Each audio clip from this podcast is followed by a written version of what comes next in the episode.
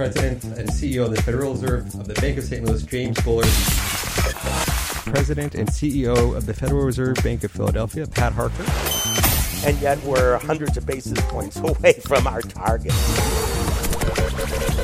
Welcome to our Behind the Markets podcast. I'm your host, Jeremy Schwartz. Alongside my co host, Wharton Finance Professor Jeremy Siegel, we tackle market trends each and every week on SiriusXM's Wharton Business Radio Channel 111. Enjoy this week's show.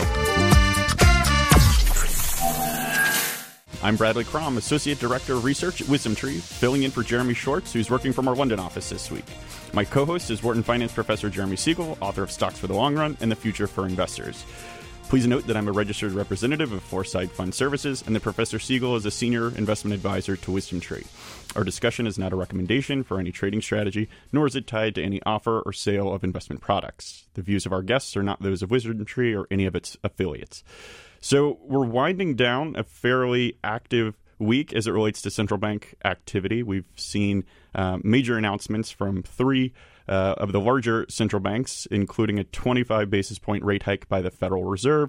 Broad based equity markets are, are approximately flat on the week. U.S. investors have been forced to digest a, a, a noticeable dip in consumer spending and inflation and the French head back to the polls for the second round of National Assembly voting this weekend. So before we kick it off to our guests, I'd like to welcome uh, Professor Siegel back to the program. Professor, what's your take on the data out this week? Oh, well, uh, there, there's a couple of things. I mean, uh, the, bombshell today, uh, Amazon uh, buying Whole Foods. Um, uh, now they say, and, and I, you know, uh, why why do I mention that since I do macro?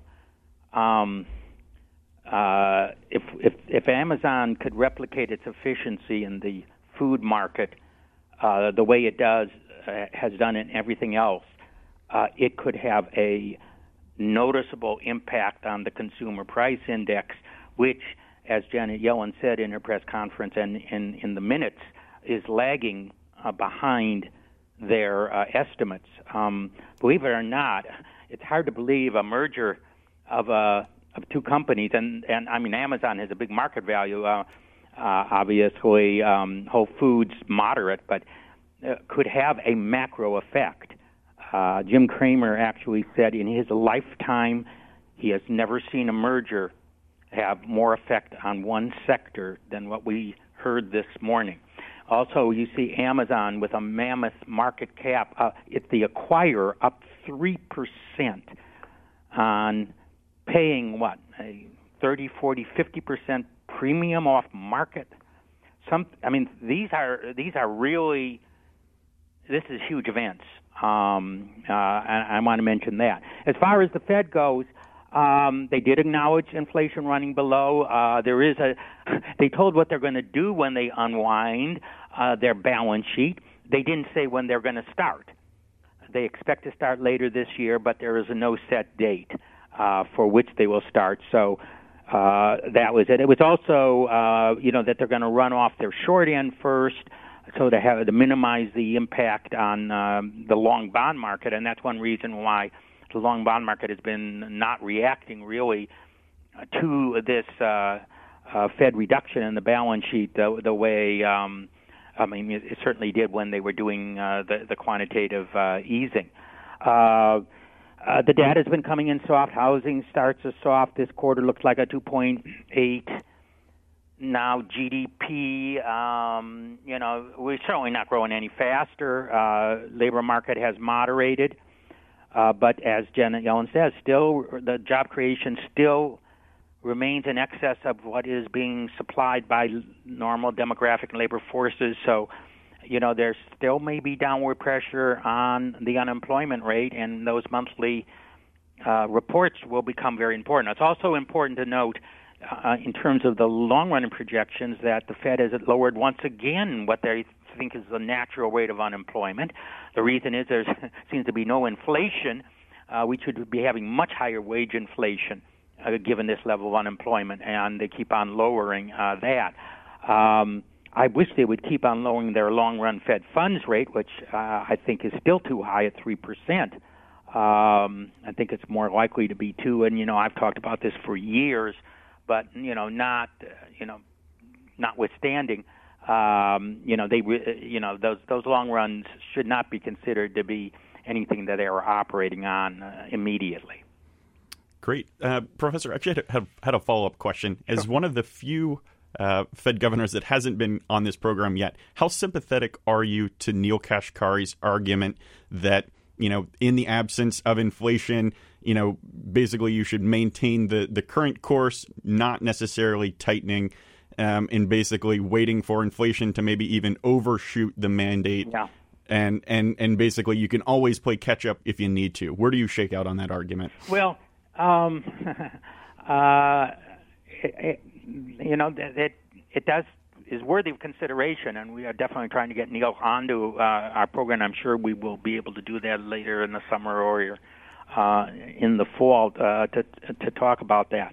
Uh, the, the problem is is that inflation is a very uh, inertial, uh, slow-moving force. Um, you know, it's like shooting the elephant as it's charging you when it's one foot away. um, uh, that at least is the economic scenario that is generally accepted by economists that you you got to do it some preemptive strike there. But we are also seeing with very little wage inflation and with deflation, uh, deflationary forces as this latest potential merger um, buyout of, of uh, in the food sector has um, that uh, really in, inflation may not be a problem. And you know, there's many people that have stated that uh, we are uh, actually understating um, how much deflation uh, there is because of uh, you know so many things are now free um, that people paid for and they don't get put uh, into the indexes in in, in a way that reflects that. So we actually have less inflation than is actually argued. But I think this, the main argument of most um, economists is uh, you start you have to start moving up to normal. And let's let's admit one to one and a quarter percent Fed funds is not a restrictive rate. Um, and uh, you know the long bond is a much more important variable uh, for the housing market, of course, and for many capital expenditures, and it's at 215 as we speak, and that's you know also not restrictive. So um, uh, I, I see what uh, Neel's talking about. Um, but that's not yet the mantra of, of the of uh, the Fed as it sits now. Very interesting. Well, Professor, thank you again so much for joining us, and have a wonderful weekend. Thank you. So now I'd like to welcome my first guest to the show, Guy Petcho. He's a global portfolio manager for Voya Investment Management. Uh, Guy, thank you very much for joining us. Thanks for, excuse me, I have a bit of a horse throw. Thanks for having me. Appreciate it, Brad. Sure. Uh, I would like to note that Voya uh, acts as a sub-advisor to several Wisdom Tree funds, so I wanted to disclose that up front. Um, so, Guy, prior to joining Voya, you began your career in the Derivative Solutions Group at Deutsche Bank. You then moved on to work as a global macro analyst at Soros Fund Management, focusing primarily on developed and emerging economies and now your primary focus is on G10, FX, and rates. So you heard the professor's thoughts on the Fed meeting. It seems like the market and Fed officials are maybe slightly out of step, at least what we're seeing. Um, basically, with the, the Fed now tightening two times, but but interest rates uh, at the longer end of the curve largely lower. Um, you know, really this week's announcement has that changed your view about risk assets or rates? And and really um, where do you see the current economic conditions as of today? Good question. Well firstly you're right. The the, the markets and the fed are now out of step and and there really have been several um, factors that have uh, played a role in that. The first is the fact that the Fed is on a, a pre-programmed course to hike, uh, despite the fact that it is uh, a stable uh, tightening trend. Um, and simultaneously, we had weaker growth in Q1. We had significant stimulus expectations that were completely deflated. Inflation, as we know, has uh, moderated in the economy, and we've seen um, overall softer commodities, which I think bear a significant impact, probably one of the most important um, variables here that have depressed the overall level of rates, and and that's why beyond 2000 and and even also 2017 expectations, we only have about 40% for another hike, and in 2018, as you know, we have uh, perhaps 20 basis points of tightening priced in, but in reality, if we what we need to do here is we need to go through these variables one by one and make a determination on whether the market will end up being right. And typically, the market has been right, and the Fed has been wrong year after year. But in this case, I actually believe that the Fed will be right, in part because circumstances are different. It's begun a campaign of increasing interest rates that is extremely moderate and uh, e- even under these current circumstances of 2% growth, 2% inflation, the Fed can justify higher a higher Fed funds rate of say 2%. And when we look at the weaker growth we had in Q1, we've had uh, a significant number of reports that have disappointed for Q2 growth. But that itself is anomalous because Q2 growth will be better. Q1 we had about 1% growth, and in Q2 we'll get approximately 2.5% growth. And this year's growth rate will be higher than last year's growth rate. It'll be between 2 and 2.5%, assuming no contribution from the fiscal side. I beg your pardon. And, and so, so that, that, that, that oh, did you did you want to go ahead? No, please. Yeah, I was just going to say, and so is that basically your your, um, I guess, path of least resistance or your base case in terms of not necessarily seeing any additional fiscal stimulus uh, in in 2017?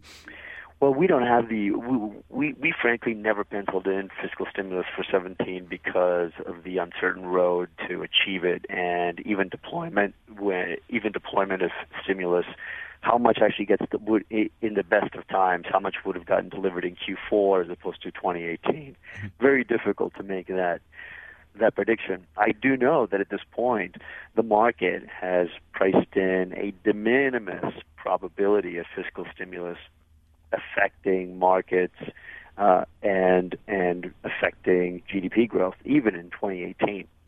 Um, but my best um, assessment would point to uh, to a, a, a, tax cut in 2018 that tends to produce uh, something like 0.4 uh, points to GDP, which is a nice upside. But 2018 can be a very different story than 2017, and that goes to one of my other considerations in looking at the overall picture which is commodity prices. And we all understand that oil prices have been under under tremendous pressure for the whole year, Brad. But it it just hasn't been commodity prices. It's also excuse me, oil prices. It's also been basic factory input products, basic metals, and textiles.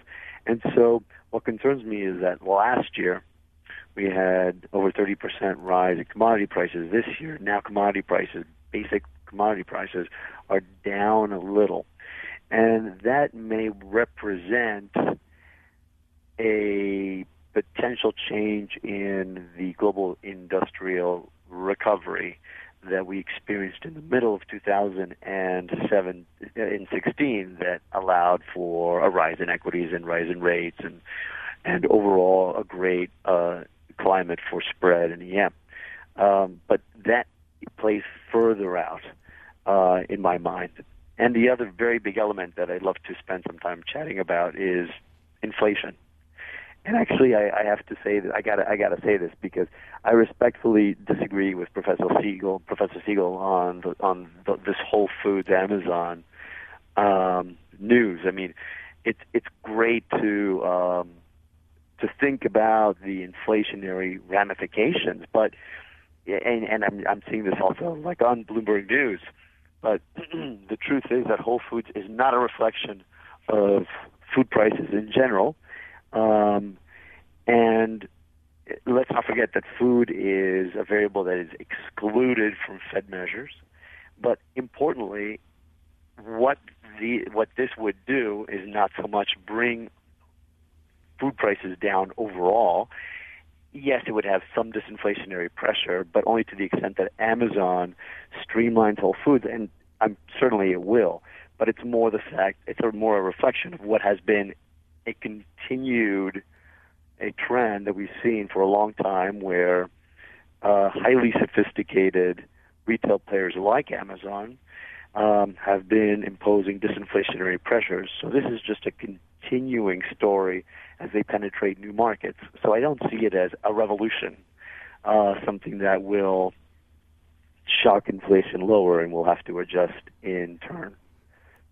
It's very interesting. Um, so I guess continuing down this path, um, you know, I'm actually very curious to to see maybe where you're currently shifting allocations in portfolios, or maybe where you see you know opportunity based on some of the news of the week. You know, really, how has your investment process evolved? You bet. Yep. Yeah, absolutely. So let me before we jump into that because it's very important to our thesis. What inflation rents have meant. I think all, all, all of us are sitting here wondering what is happening, and I think that Yellen made it as clear as she could, given her uh, her tendency to be a uh, a dove that this inflationary print, uh, the inflationary print for March, was riddled with anomalies and one-offs, and those one-offs um, were not completely didn't completely normalize in April. And yes, the print in, in May was weaker, but again, we had one-offs from such areas as apparel. Apparel inflation was extremely low at a historic low um, on a month-over-month basis, and that kind of thing tends to rebound. Same with airline. Airline prices were down three percent, and that's highly volatile as well. Um, so the overall picture, if you actually pull out which is basically what Yellen is, how Yellen is articulating the message. If you pull out that March CPI print, then your CPI, your inflation rate doesn't go. It goes from the core inflation rate goes from one seven to two percent.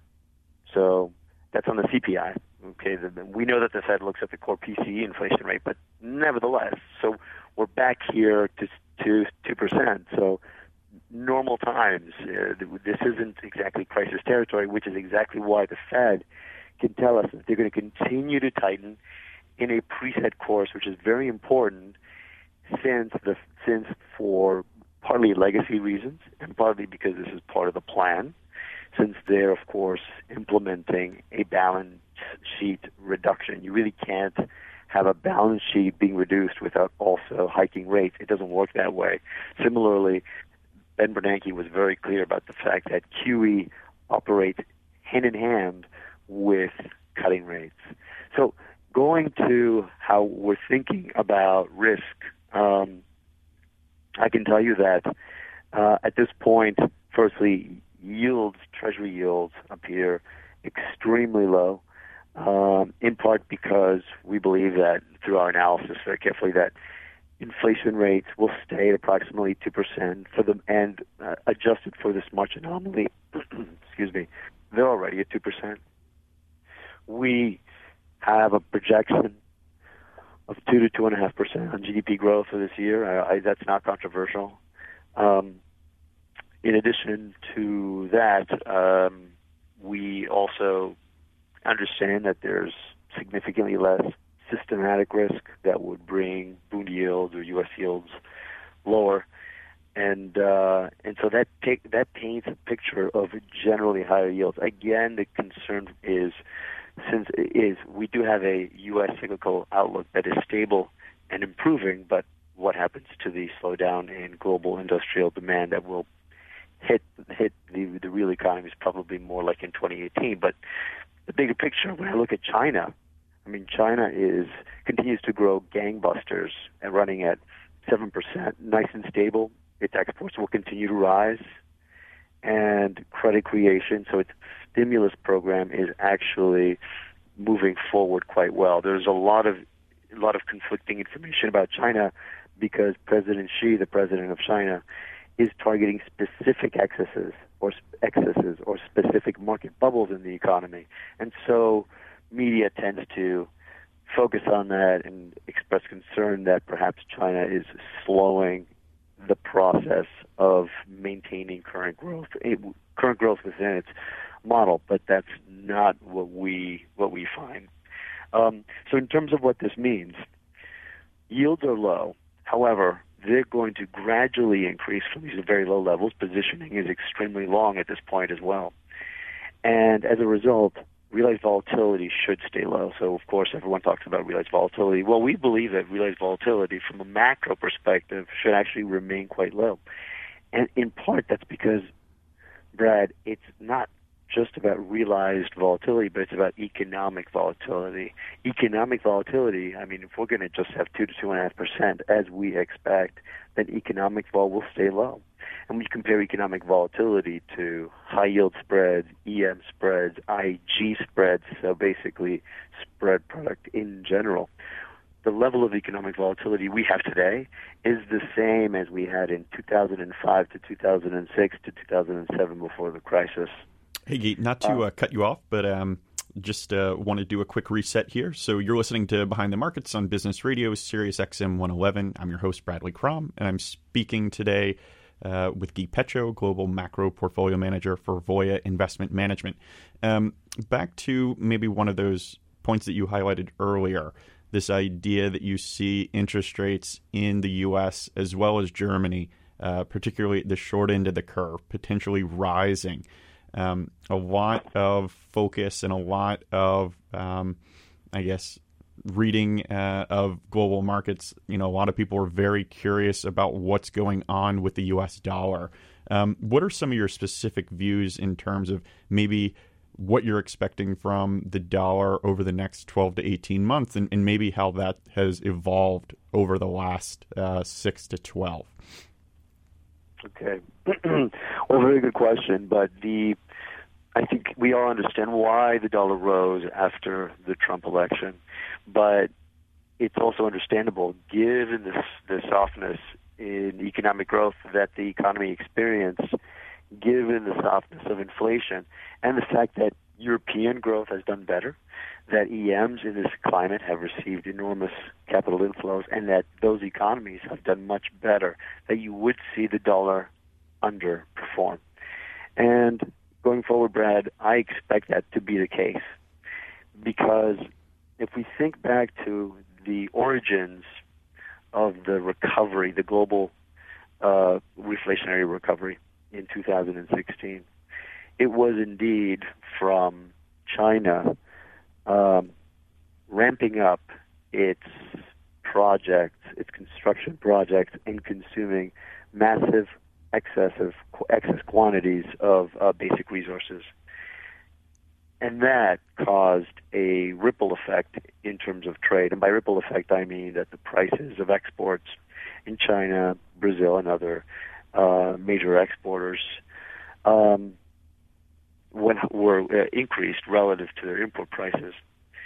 And as a result, that also improved the economic outlook of those economies, triggering the capital inflows, triggering those currencies to appreciate versus the dollar. And that's why, of course, EM equities also outperformed uh, DM equities in the, the process. Well, I expect that to continue for an extended period of time part of the reason is that these economies were uh, suppressed not only by their export sectors, but also because exports were suppressed before the global reflationary recovery.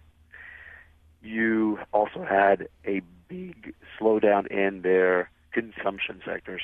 So now that you've had an improvement in terms of trade, an improvement in exports across Russia, India, Brazil, um, China, of course, big time, that will enable, will facilitate for greater business and household expenditure. So there's a nice uh, feedback loop that will continue to drive EM currencies stronger. You know, that said, uh, what we've gotten from what drove the euro stronger up to this point was a combination, and I point to the euro because, of course, we had Draghi coming out recently, and um, and the announcement was somewhat disappointing in terms of the fact that uh, nothing was discussed for for further tapering of QE. But what but at this point, the euro has been fueled by better growth, stable inflation actually. Um, however, now the tone has changed with the ECB, so it's a little trickier to point to a strengthening euro, which was my call few months ago. now probably we're going to have a period where the euro actually comes under some pressure, and the dollar actually appreciates versus the euro, also versus sterling, because the sterling economy in particular, Brad, looks to be um, entering a period of weakness, but not just for the year, which is what economists say, but according to my work, specifically for the second quarter. So it will very quickly come upon the Bank of England that it uh, cannot raise interest rates um, following the fact that the Bank of England yesterday had a five to three vote to not raise interest rates, which was a very close call. Uh, and so as a result, um, you had the, the effectively there was less uh, less it was less dovish, frankly more hawkish than uh, than it was in the past.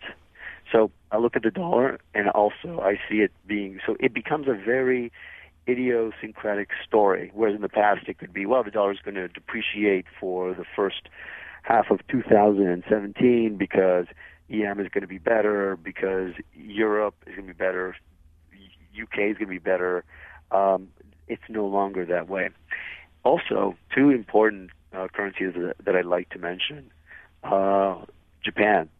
So while we've had, uh, so the BOJ reinforced its position, but that currency has depreciated significantly. So it should tell us something about what's happening globally to risk appetite, but also what's happening to the Bank of Japan. And the Nikkei has also broken to new highs. And what's happening over there, that is, that uh, the economy is faring particularly well, and it and if you look at the amount of asset purchases that the BOJ is conducting, it is running significantly below what the BOJ has suggested or has indicated it should. So, in other words, there's stealth tapering happening in Japan, and that's allowed the currency to depreciate as well. And finally, in Canada, I believe that economy is doing exceptionally well. The Bank of Canada just turned more hawkish. So, we're going to see, I think, a lot of action, but it is a country to country story when it comes to the dollar. Interesting. And so basically, you your your base view is maybe that you're you're slightly more skeptical of Europe, but you're you're much more favorable on emerging markets. Is is that fair to say? It is. Uh, that's going to run only a few months because of the fact that we do have um, what I consider to be a, a, a potential turning point in global industrial production, which really clouds the picture, of course, because it was the turning global industrial production that took all markets up in 2017, and it's a potential downturn in global industrial production, given the slowdown that we've experienced in commodities, that could impact um, the that could impact currencies in 2018. So I can't give you a 12 to 18 month view at the moment because I don't know quite how this will develop, but I can give you a six month view on EM currencies as well as the other economies. Guy, thank you so much for joining us today. Appreciate it. So stay tuned, everyone. After the break, I'll be talking with Dan Weiskopf, who's a managing partner of Access ETF Solutions. I'm Bradley Krom, and you're listening to Behind the Markets on Sirius XM 111. You're listening to Behind the Markets on Business Radio, powered by the Wharton School, Sirius XM 111. Welcome back to Behind the Markets here on Business Radio, powered by the Wharton School. I'm your host, Bradley Krom, sitting in for Jeremy Schwartz. And joining me now via phone is Dan Weiskopf, founder and managing partner of Access ETF Solutions. Dan, welcome to the show. Thanks very much, Brad. Thanks for having me. So, Dan, you're an ETF strategist, wealth advisor, uh, and you've done quite a bit of work on the restaurant industry. You are the founder of Access ETF Solutions, which owns the Restaurant Leaders Index, which we'll be talking quite a bit about later on. Um, but before you respond, please note that Dan is a registered representative of Investment Planners Inc. and an investment advisor represented uh, I'm sorry, an investment advisor representative of IPI Wealth Management. Dan's views are his own and not those of investment planners or IPI Wealth. Additionally, today's discussion focuses focuses exclusively on the Restaurant Leaders Index, not any funds that may track said index. So that being said. Dan, um, Professor Siegel said it was a bombshell announcement um, with Amazon's purchase of Whole Foods Markets for 13.7 billion. Uh, definitely want to get your thoughts on that because one of your, you know, core uh, drivers of returns in the restaurant in- industry is is potentially the impact that uh, technology can have on, on this segment of the economy. Um, but but before that, maybe I wanted to take a step back and get a bigger picture. What what really started driving your interest in the restaurant industry, and then also how that impacted your decision to create the Restaurant Leaders Index. Well, thanks, Brad. So I, guess I start going back to when I had a hedge fund um, where it was focused on fragment, fragmented, consolidating industries driven by technology change and marketing. Well, when, when you look at the restaurant industry, that's what we're dealing with, and Amazon's event today is is an example of that you know, I came into the ETF industry 14 years ago and saw how ETFs were going to revolutionize, you know, asset management. And our, our principle behind Access ETF Solutions is really to try and democratize how um, people can access different strategies.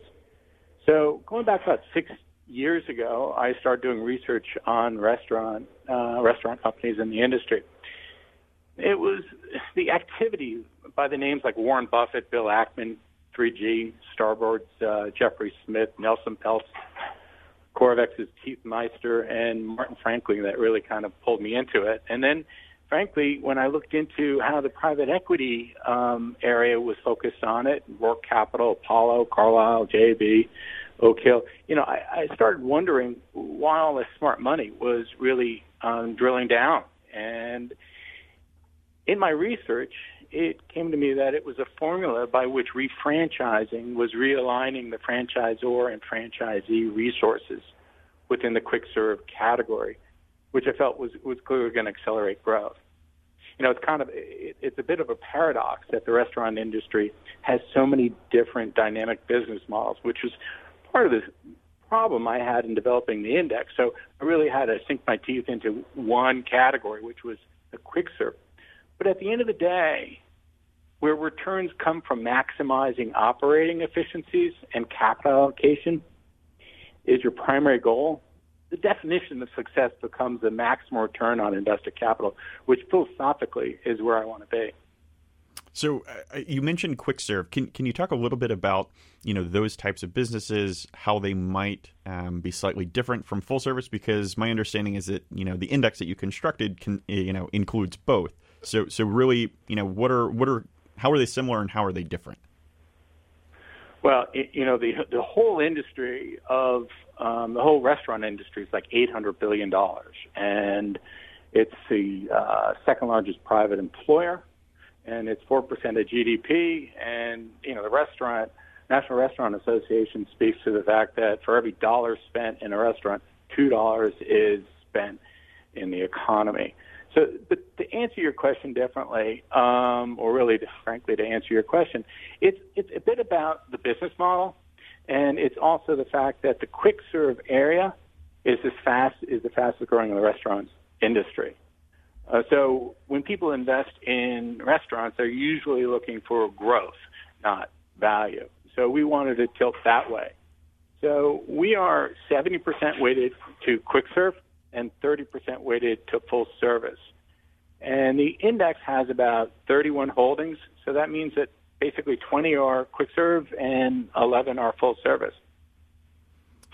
Interesting. And, and, so you you had also mentioned some of these key characteristics. So so largely the restaurant industry being viewed as a growth industry, uh, also a business, particularly with the franchising model spinning off a lot of free cash. So so really, how do you view these types of businesses being incorporated into a broader portfolio. I think a lot of people also view restaurants as being, um, you know, largely consumer focused. Um, you know, how does it fit into overall asset allocation, and, and how should investors be thinking about risk? Oh, um, well, first off, you know, when I look at the restaurant industry, I'm looking at in the context that the U.S. economy is 70% consumer driven. So I would argue, actually, if, if you're not paying attention to the restaurant industry, you're kind of missing something critical. I'd also point out that um, the restaurant industry represents about half of what Amazon represents in the S&P 500. So it's a growth allocation that is um, mostly small mid cap, and you know you could call it a satellite position as well. But you know what? People should know what they own. And at the end of the day, uh, the frequency by which people are visiting these stores, again, like 50 million people are going to a restaurant every day. Why not own what you can you can touch and you can see and you can, frankly, smell, assuming the food tastes good. um, that's great. Um, so you had also mentioned earlier, you know, a lot of attention being garnered from large activist investors or PE firms. Um, certainly, one of the criticisms that that you know some market naysayers might have is the role that buybacks and dividends have had on the broader market. Uh, is that a trend that you're also seeing in the restaurant industry? Um, you know, where a lot of these businesses are, are borrowing capital very cheaply uh, and using that to, to buy back stock and, and push out dividends? Well, these companies are not mostly very levered. Um, they're using their free cash flow to buy back their stock. So, for the most part, um, with maybe a few exceptions, um, they're just trying to en- enhance shareholder value with the free cash because, again, um, I'd say about 70% of the companies that um, we own, well, I shouldn't say that, um, that are in the index um, uh, are the franchisor model. So they're clipping the coupon, right? And by clipping the coupon, they don't need to spend a lot of money um, in the way of capex because they're not building out the stores. So instead, they're trying to enhance shareholder value by owning a larger portion of that coupon.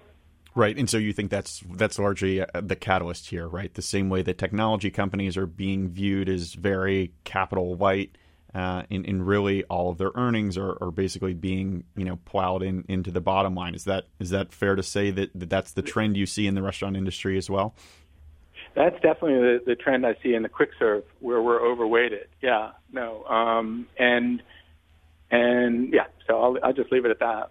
Sure. So, uh, also, I wanted to come back and, and, get some of your, you know, some additional thoughts on, you know, what you see is is Amazon's in game in this acquisition of Whole Foods. Um, you know, it's it's interesting. A lot of companies like Walmart start brick and mortar, and then through their acquisition of Jet.com are attempting to get into the online market. You're seeing the exact opposite from uh, a store like Amazon, where they're actually starting to build out brick and mortar stores, and, and obviously looking to do that in the grocery business in a big way through this acquisition of Whole Foods you know, really, how do you see them incorporating technology? How are, are some of the ways that you've seen in the restaurant industry technology being incorporated, and, and ultimately, what does that mean for these businesses going forward? Well, I, I'd say um, the, the leaders in the restaurant industry will be um, users of what I call smart menu.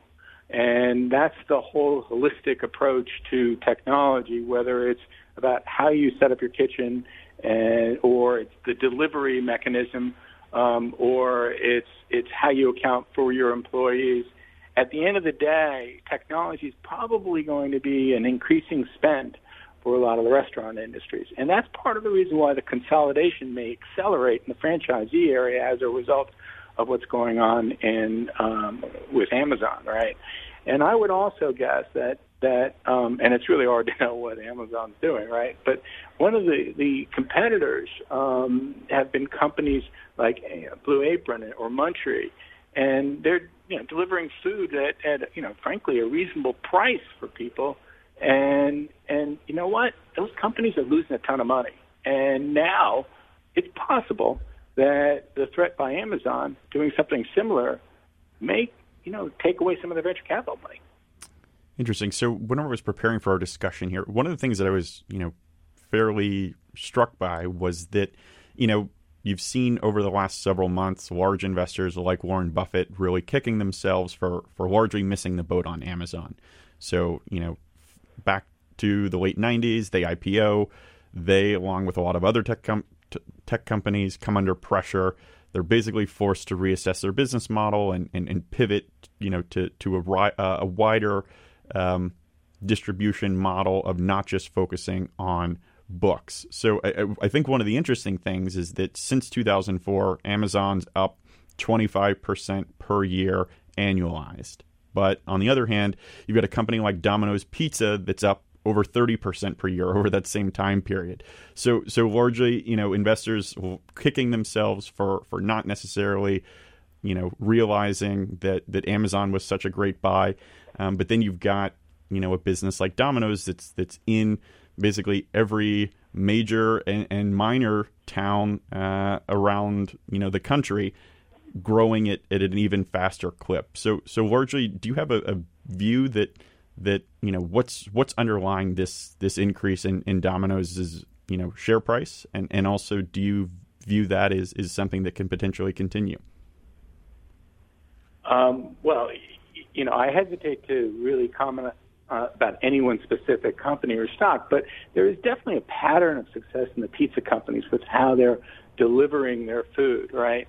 You know, I, I should also say I'm a New Yorker, and you know, I love my local pizza, you know, but what is often lost uh, about pizza is its simplicity of ingredients, which helps the menu, right? So it helps them manage their costs and operations. And in the in the case of a firm like like Domino's or or frankly Panera Bread. Um, it's the technology that has driven the success of these companies in a major way. I mean, a few years ago, Panera Bread, you know, launched the 2.0 um, uh, strategy, and you know now a very significant portion of their revenues are done through kiosks or online, which saves a fortune. So, uh, actually, Dan, we're going to take a quick uh, pause here. So, I'm Bradley Krom, and you're listening to Behind the Markets. I've got Dan Weiskopf on the phone with me. Dan is the founder and managing partner of Access ETF Solutions. Uh, we're talking broadly about the restaurant industry uh, in, in, ways that investors could potentially think about this as a, a an alternative or an overweight to um, the consumer and, and a way to play uh, a rebound or, or, sustained growth in U.S. GDP. Dan, do you view that largely as a as a risk? Is is the underlying thesis of investing in um, you know restaurant stocks is is it really predicated on you know faster growth, uh, a stronger U.S. economy? Um, you know more of the same that we've seen over the last uh, you know call it seven or eight years. Yeah, I, I think that a faster economy in the U.S. would help restaurant companies. But make no mistake about it, a lot of these companies, and Restaurant Brands is a perfect example with its acquisition of Popeyes. You know, a lot of, a lot of these these trends are also international. So I do believe that the U.S. will help. Um, but what also is helpful in the context of the restaurant industry uh, is less regulation. Um, and and, and I'm, I'm optimistic about that as well. So uh, maybe maybe to pivot here. Uh, so I, I recently watched the movie The Founder, which is, is, basically about the rise of McDonald's corporate founder Ray Kroc. Uh, and, and one of the most interesting quotes from the movie is by Harry Sonneborn, who's uh, uh, the character played by BJ Novak. So he says basically, you don't seem to know what business you're in. You're not in the burger business. You're actually in the real estate business. Is it fair to say that you know this quick service uh, model used by a lot of uh, restaurants is, is less about delivering product and, and more about delivering services and technology through the restaurant? Well, I think I think you have it right. Um, it is very much about customer service and the customer experience, and it's it's a highly competitive industry. Um, you got to get the timing right, and the expectations by the customer are very hard. You know, they really are. Um, so yeah, I think that's right. The, the mis- misperception about the restaurant industry, as I see it, though, is that it's either about land or that there's a high default ratio um, for these quick serve brands, because that's just really not the case. In part because, like a McDonald's, doesn't want to have a lot of defaults uh, against its franchise brand because it is regulated and it is disclosed. Interesting. So, um, you know, maybe can you can you talk a little bit more about you know the restaurant industry in general? Um, I also happen to live in New York City, a, a notoriously difficult um, city to to have success with restaurants. But even among the non-public companies, the the ones that you know seem to be having the most success, um, it's it's not just the ones that have one restaurant that's that's always popular. It's it's the one that you know maybe you gain some notoriety from from that first restaurant, and then you you try to parlay that success into a second location. Just because with with very high real estate costs, margins in that particular segment of the market just just aren't there.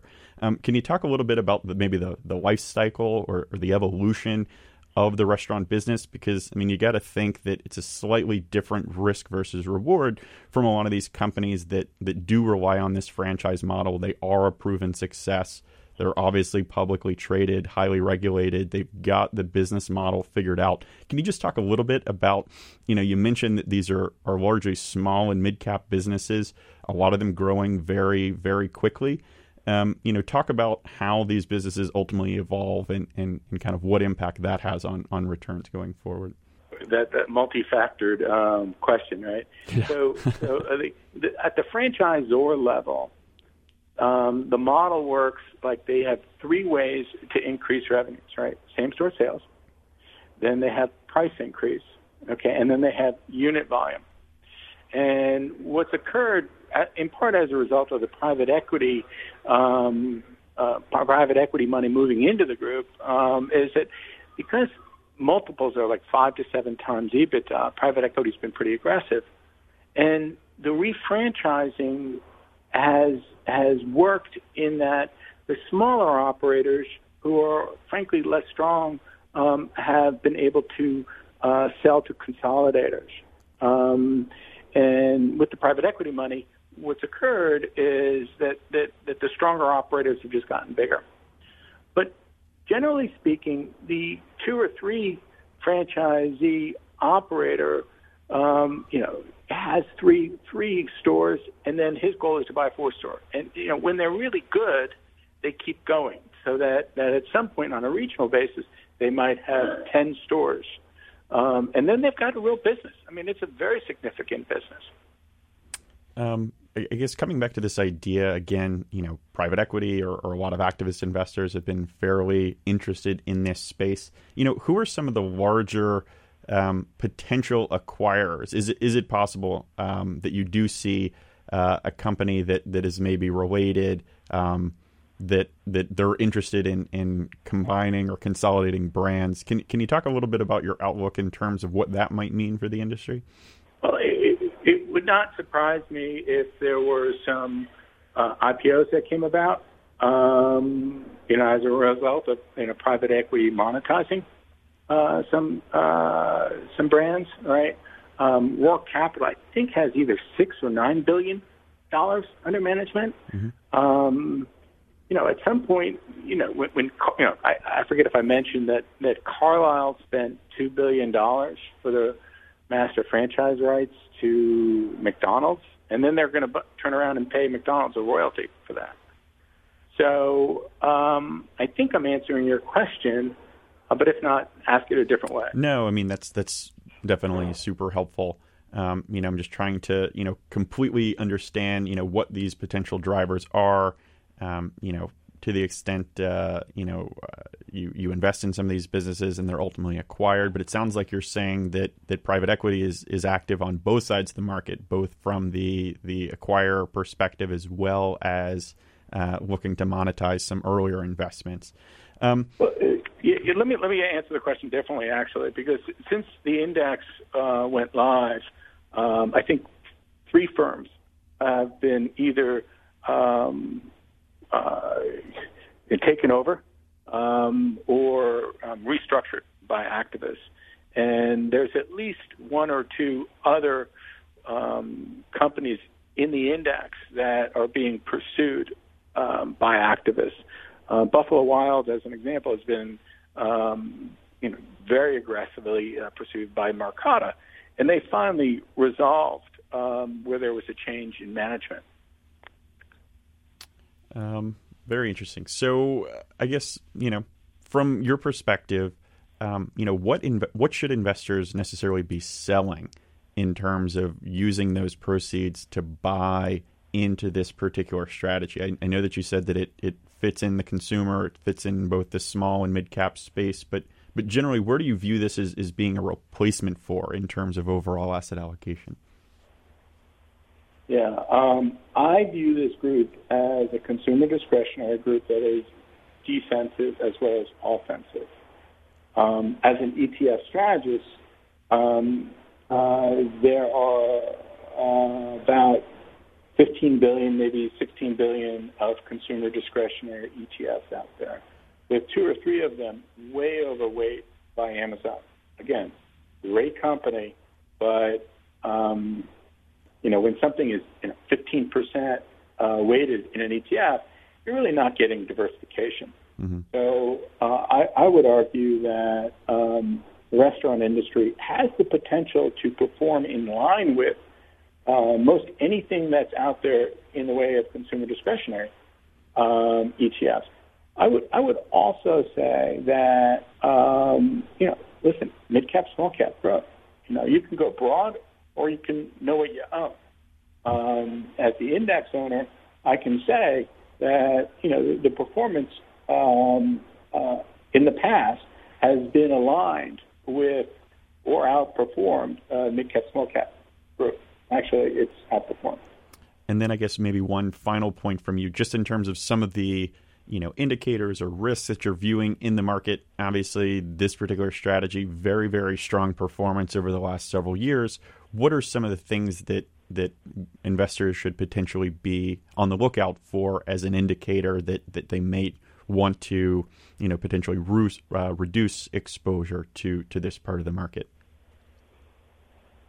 This part of the market meaning mid cap, small cap, or or, or also the the, uh, the the restaurant industry as well.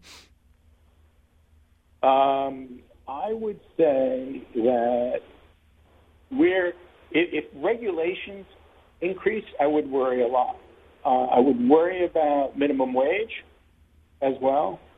And, and if, if I were investing in individual companies, I would really worry if somebody did not have either a real um, strategy with technology or if their franchisee network wasn't strong. Excellent. Well, Dan, we've got about 30 seconds. Any uh, final thoughts that you might have uh, on, on the industry in general or, or, any parting thoughts? You know, I just want to thank you for giving me the opportunity. Um, I, I, think my, my, my hope um, is that same store sales traffic um, in the next uh, couple of months will pick up. And my expectation is that uh, it'll pick up because the comps have become easier. Um, and, you know, weaker comps going back a year and a half could be a good menu for a strong performing group. Excellent. Well, Dan, thank you again uh, so much. Would also like to thank our earlier guest, Guy Petcho from Voya Investment Management. Thanks very much to my producer, Patty Hall, as well as sound engineer, Daniel Bruno. Everyone, have a wonderful weekend.